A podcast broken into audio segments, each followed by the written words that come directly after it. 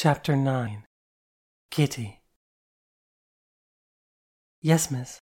My stomach somersaulted as I stepped around the table to draw out her chair. She stood and turned to face me, looking very satisfied indeed. I had the strongest impulse to stare at the floor, but managed to pull myself together enough to screech her chair back under the table and reach over for my jacket. Astrid smoothed down her skirt and buttoned her blazer, her hands moving gracefully to adjust everything just so.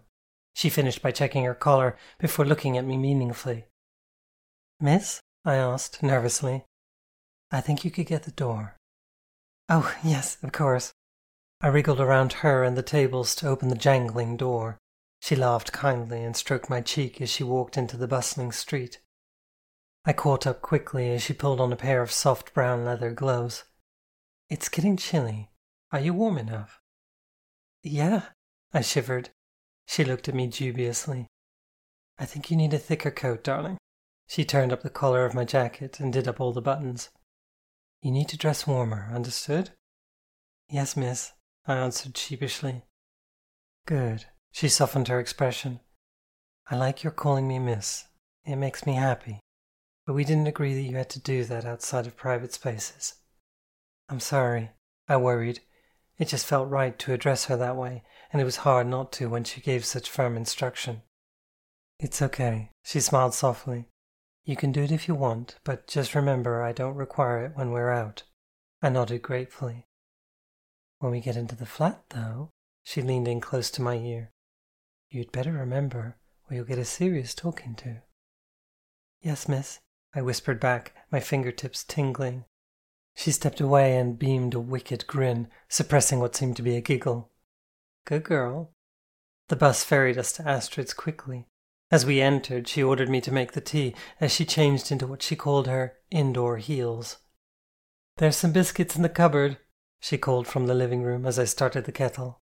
Yes, miss. It struck me how this was starting to feel normal, Astrid's instructions and my obeying. It felt good. Our time at the cafe had felt good too. The contract she had given me was simple and to the point. The list, on the other hand, had been confusing and intimidating. I tried to reply as honestly as I could, not entirely understanding what everything was.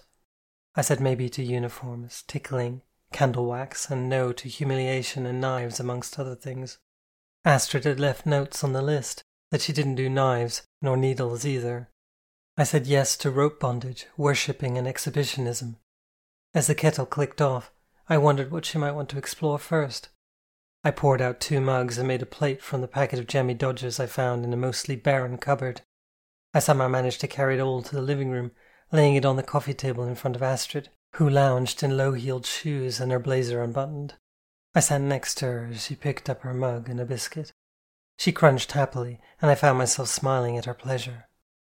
Biscuit? she offered as I picked up my own tea. Thank you. I took one before hastily adding, Miss, she looked at me pointedly and then smiled before taking another bite. I munched as she sipped her tea. It's okay, you can relax. I told you I'm not going to whip you for every little thing. Thank you, miss. I surprised myself again with how normal it felt to thank her for not punishing me. I guess I don't want to do it wrong. You can't do it wrong. She paused. You could misbehave, or you could break a rule, but those are almost always issues that are my responsibility to correct and for you to work on. I was confused. It's like this. She turned to face me more. If you forget to call me Miss, it's my responsibility to make sure you remember. It still didn't quite make sense. Your job is to try your best and obey, she explained. As long as you're doing that, you're doing it right.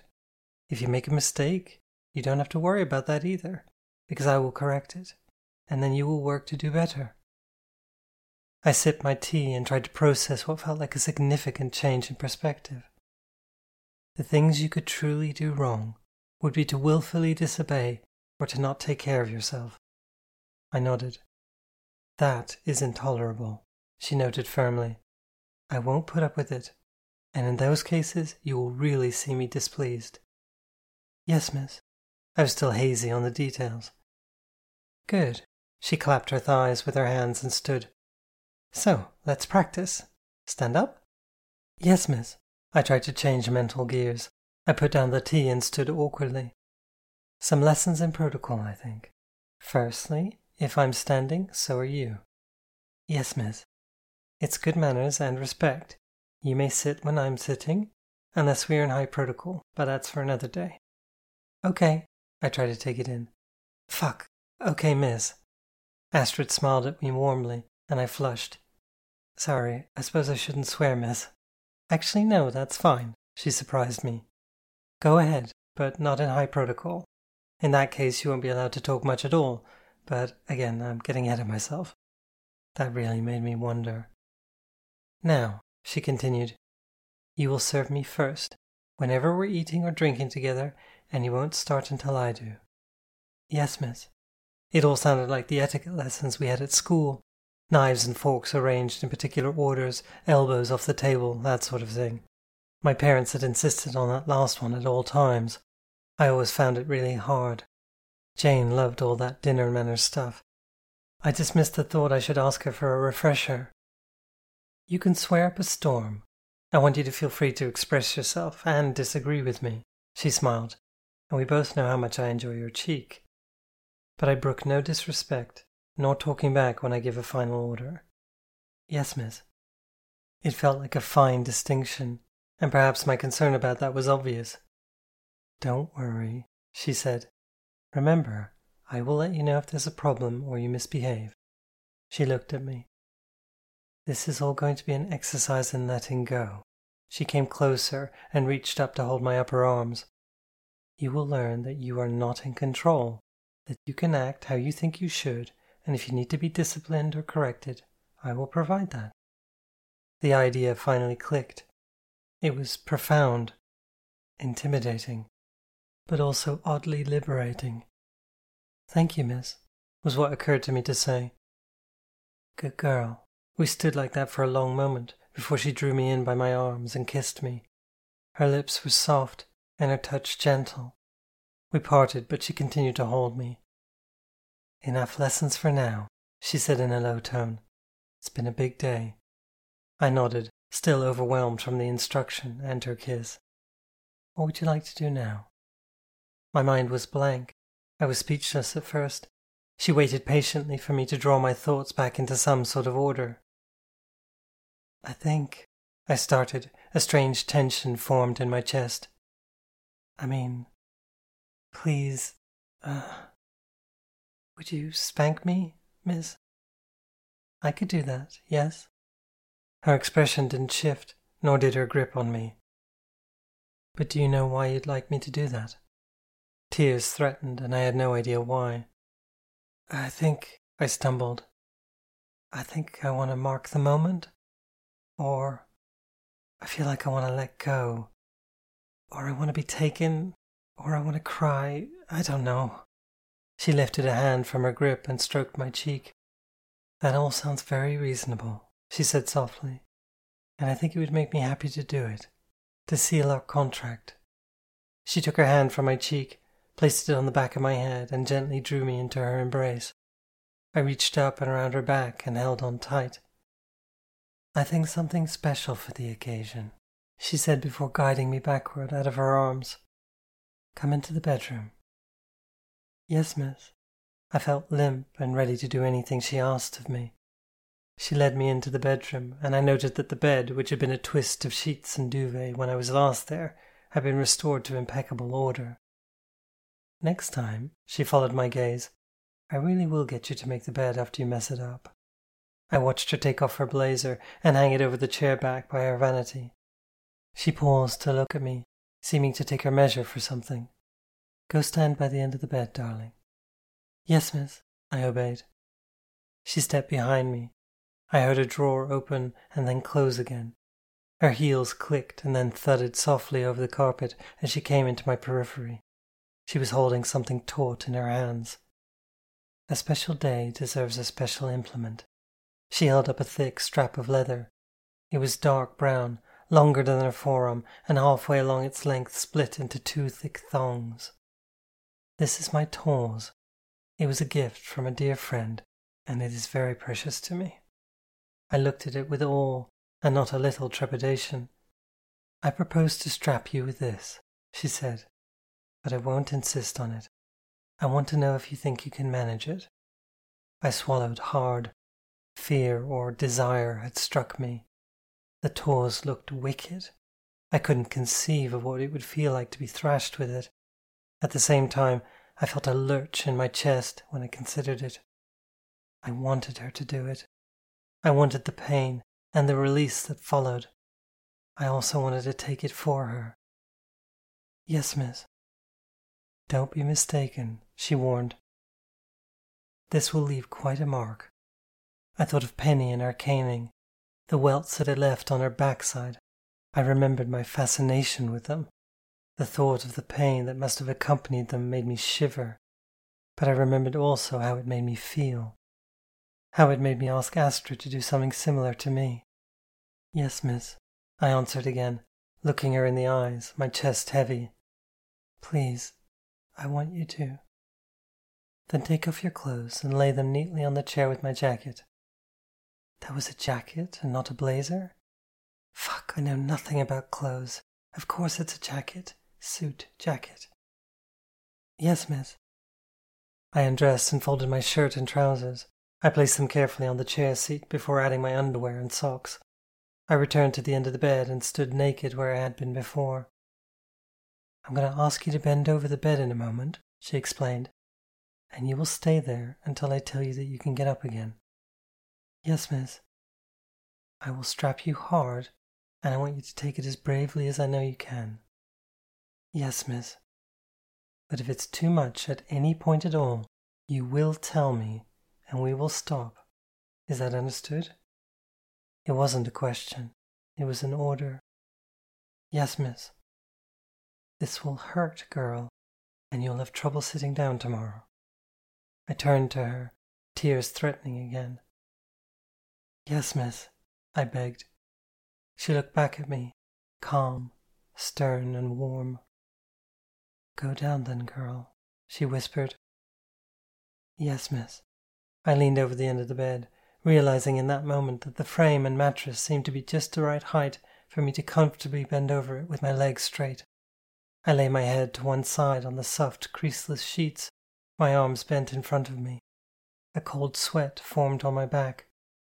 Astrid stroked the cheeks of my bottom with both hands, slow and soft at first, and then more insistently. She started to knead and pinch. I gasped as her touch became harsher still. She withdrew her hands from my warmed skin and stepped back and to my side. Stay down now for me, girl, she said kindly.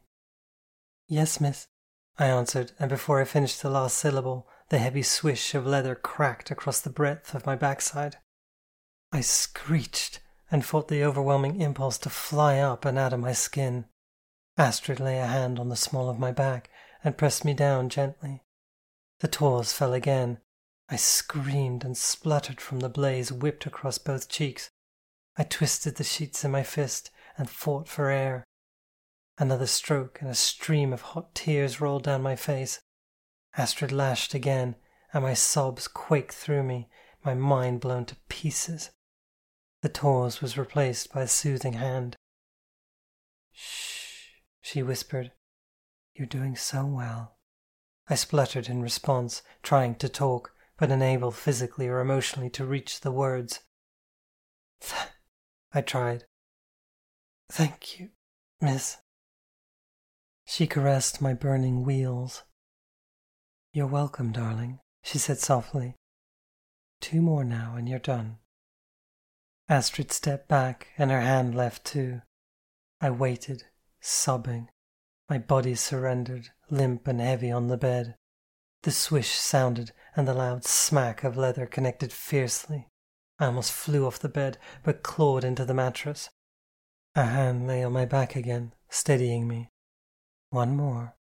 I nodded my face against the sodden sheet, and I bit my lip hard. The leather fell again, and I heard myself shriek and weep. Astrid lay on top of me from behind, her weight pressing me into the bed.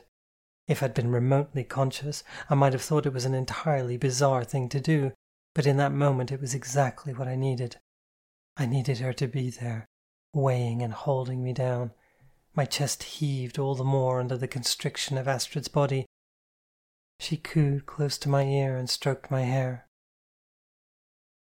I don't know how long I cried like that, but eventually my breath came easier. Astrid raised up, and I felt cold as her weight left me. Her body was quickly replaced by a soft blanket. Astrid guided me to lie properly onto the bed. I barely registered her buckling my wrists and ankles into her leather cuffs. The click as she clipped my hands and feet together sounded very far away. Astrid bundled me in her arms and held me curled against her chest. The tears flowed a while longer. The heat in my backside settled into a smouldering throb. The sensation, though fierce, became comforting. A lingering, deep touch. Time drifted. Astrid moved me off her shoulder and whispered in my ear, Darling, you need to drink. I looked up and was about to apologize, but Astrid materialized a bottle of water and placed it to my lips, silencing the attempt. I sipped carefully as she held the back of my head steady. Withdrawing the bottle, she kissed my parched lips softly. I was overcome and went to reach up to hold the back of her head, but found my tethered wrists wouldn't allow my hands beyond her face, so I cupped her cheeks instead.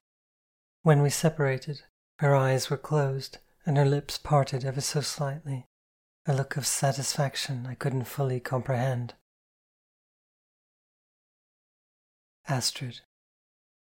Kitty stared back up at me, entirely open, her bound hands on my cheeks. I was overcome.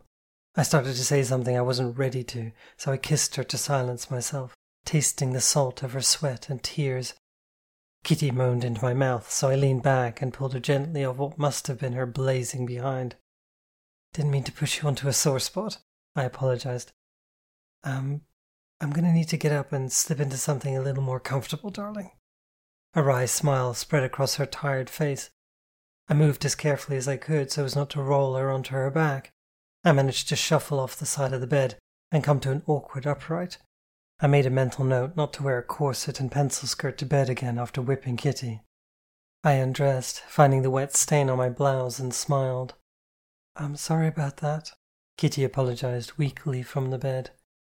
It's all right, I smiled. Having your tears soak my blouse feels quite sweet, maybe poetic. I slid off my skirt and hung it along with the jacket in the closet. And it's I'm sorry about that, miss. Fuck, sorry, miss, she admonished herself. It was a good thing I was turned away because it was hard to stifle a titter. Once I'd suppressed it, I turned around. Forgiven. I walked back to the bed naked and pulled the covers over us both. You're exhausted, I said. I think you should sleep. I scooched around to grab the small alarm clock next to the bed. It was an old fashioned brass affair with two actual bells on the top. It made an awful racket, but was guaranteed to get me out of bed as long as I remembered to wind it. I set the time and turned to Kitty, who was lying on her side, still bound wrist and ankle. I'll have to get up early for work, I explained. You could step out with me if you think you'll be awake, or you can stay and drop the key through the letterbox when you leave. I paused for an answer, but nothing came. I noted the calm rise and fall of her chest. Kitty had fallen into what looked like a deep and peaceful sleep. I shook my head. I'm going to have to start spanking her earlier in the day so she doesn't crash out for the night directly after. I reached over and released her wrists and ankles and placed the clips next to the alarm clock. I nestled in next to her and closed my eyes. It felt like only a moment later that the alarm clanged obnoxiously next to my head. I fumbled one hand to try to quiet the fucking thing. Finally, I found the right spot and whacked it silent. I peeled my face off the pillow, cursing myself for falling asleep in my makeup. Kitty murmured and turned over.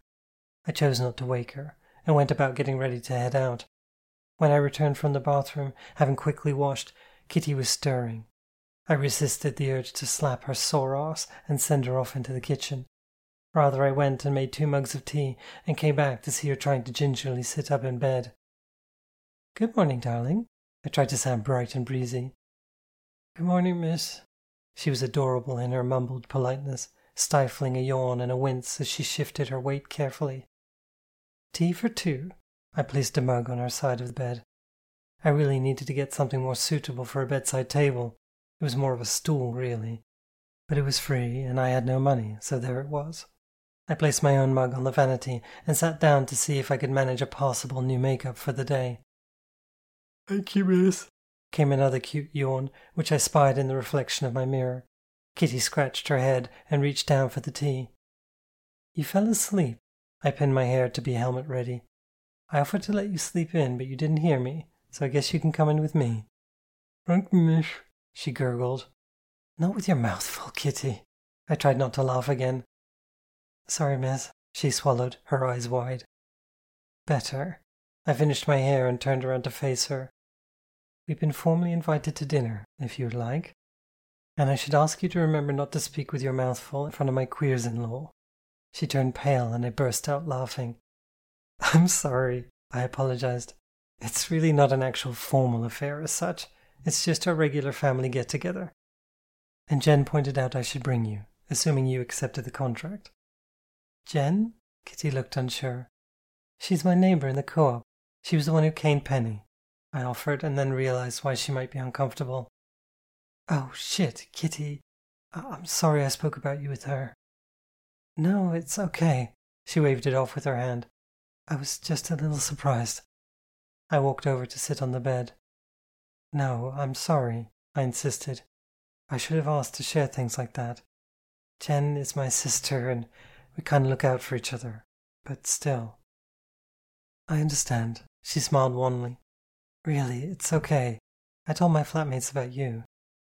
Oh, yeah? I was happily surprised. I didn't tell them about this, she admitted, touching her collar, embarrassed. Sorry, miss. In my rush to apologize, I hadn't kept track of her forgetting to use my title. I needed to nip that in the bud, but then I realized what she was saying. Oh, yes, I understand. Uh, of course, I lied. I'm sorry. She reached over her hand. I didn't know what to say, and we hadn't really decided yet. Kitty trailed off.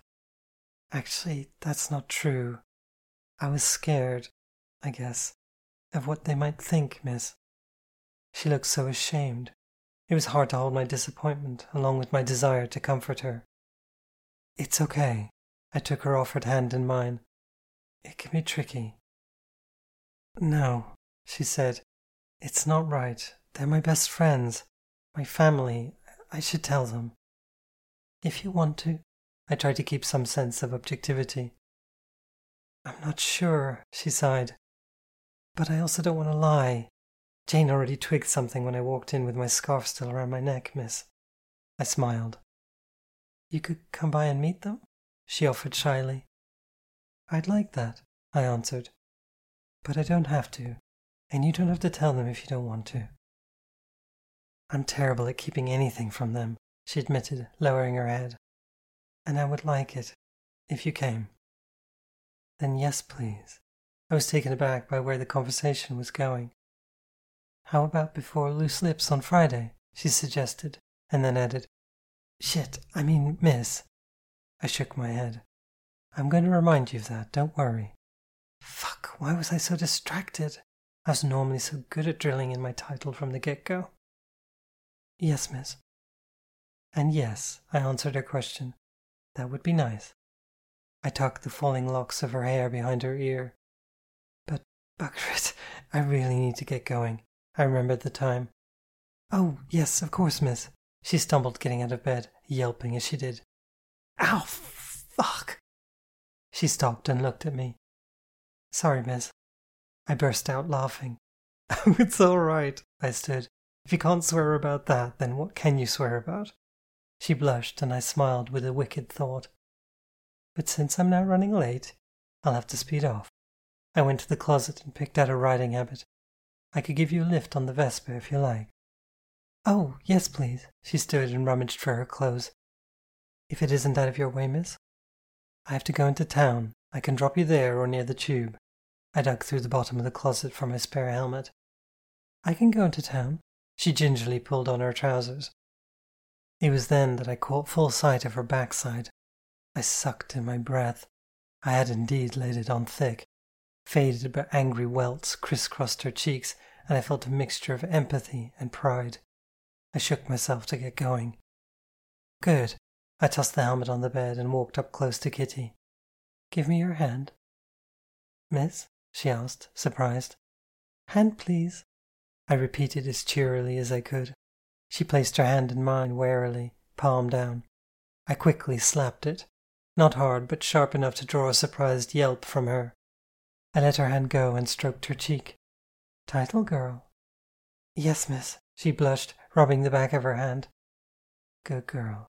I turned to collect my bag, humming softly to myself. I caught the hint of a smile from Kitty as I turned back to her. All set? I asked. Yes, miss, she nodded. At the door, she helped me with my coat, and I helped her with hers. I liked the reciprocation of her serving me and my dressing her.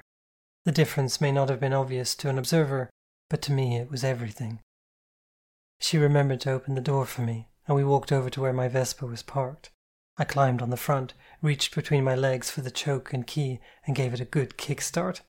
Describing it as roaring into life would be a great misstatement. Rather, my reliable Ruby, named for her now faded paint job, puttered and spluttered, yet still thankfully managed to fire up. Kitty straddled the cracked back seat and paused. Here it comes, I thought. Ah, she noted, having managed to get her helmet on and looking down at the seat. Anything the matter? I asked as sweetly as I could, craning my head around and grinning.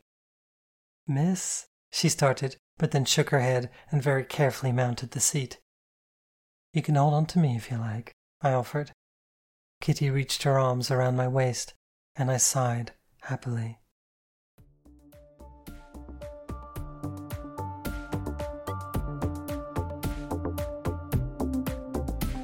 Where It All Started is written by J. Allison Baird and illustrated by S.M. Shifflett. You can read this chapter at whereitallstartednovel.com and see the illustrations there. A new chapter is released every week on the website and through the podcast.